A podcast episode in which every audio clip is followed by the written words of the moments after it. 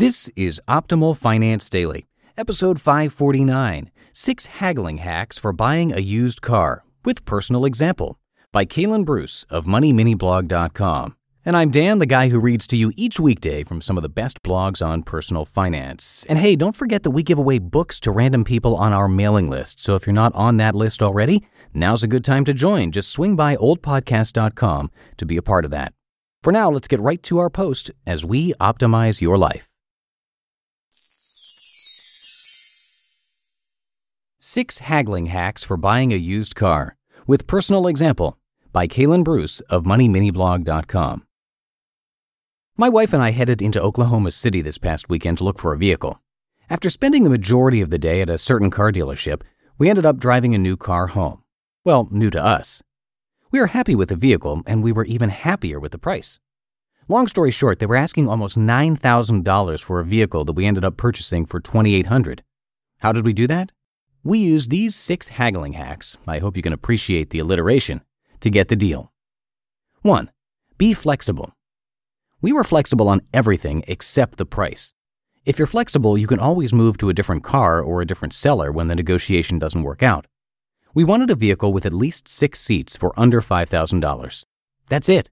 We didn't care if it was a minivan, SUV, or a bus. If it fell within our criteria, we were interested. This opened up a lot of options. Which brings me to my next point. 2. Don't get married at the dealership. I'm talking about to a vehicle, not to a person. That would be a weird wedding. Don't marry the vehicle you want, even if it's the car of your dreams.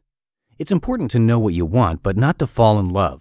That's exactly what the dealer wants. It won't be the end of the world if you don't buy that exact vehicle.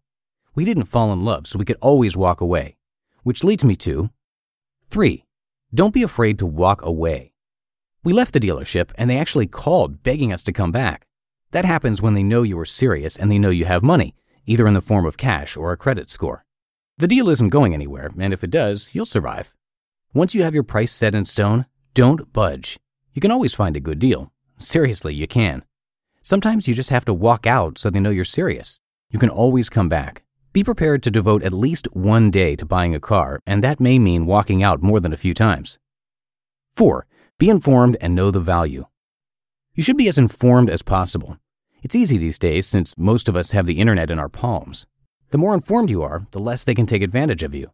You can compare the value at these sites Kelley Blue Book, Edmunds, and NADA Guides. That's NADA Guides.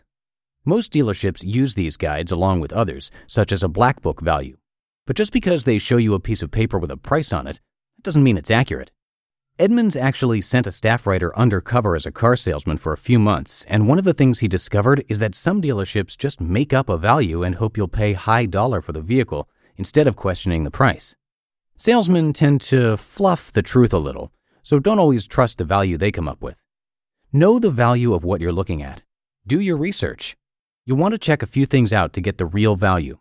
It's a good idea to take a test drive to a local mechanic for a quick inspection. If that's not an option, try out Firestone or AutoZone for a quick diagnosis. It's not completely thorough, but it's better than nothing. You can check a lot of it yourself. Just remember to check on everything. It's easy to be sold by a cold AC in the middle of July, but how well does the heat work? 5. Don't be afraid to hurt the salesman's feelings. They will try every tactic in the book. They will try to make you feel guilty or even obligated to buy a car, but you don't owe them anything. You should see how much they would be willing to help you after you buy the car. Probably not much. It's all sales gimmicks. The only decision that matters is the one you make. It doesn't matter what the salesman wants. It's your money. It's okay if you decide not to buy and they get upset. 6. Don't finance, get rewards instead. Pay cash, plain and simple. If you have to finance, you can't afford it. You have more negotiation power with cash. When you finance, they can always talk you into buying more car. You should never finance something that depreciates. We used a credit card for the purchase to get the cash back. More money saved. Just be sure to pay it off in full when the bill comes in. Final words and one last tip. We actually had a great experience buying our car. It was fun to haggle and watch the price sink lower and lower. You will usually get a better deal when buying private party, but we chose to keep our options open to dealerships as well, and it worked out well for us. It was sad, however, to watch the couples sitting in the different offices sad, upset, and even scared. One lady was crying. That's what happens when you finance, and especially when you overpay. It can be stressful. We walked away knowing our car was paid in full. It's a great feeling. One last tip make sure everything that is promised is on paper a tank of gas, gift certificates, a TV. These are a few examples of what dealerships will do to earn your business. Make sure, if you haven't already received it, that it's in the paperwork, or you might as well forget about it. And don't forget to ask for the Carfax report. No need to pay for one yourself. Any reputable dealership will provide one free of charge. You just listened to the post titled Six Haggling Hacks for Buying a Used Car with Personal Example by Kalen Bruce of MoneyMiniBlog.com. And a quick reminder we do book giveaways to random people on our weekly newsletter mailing list.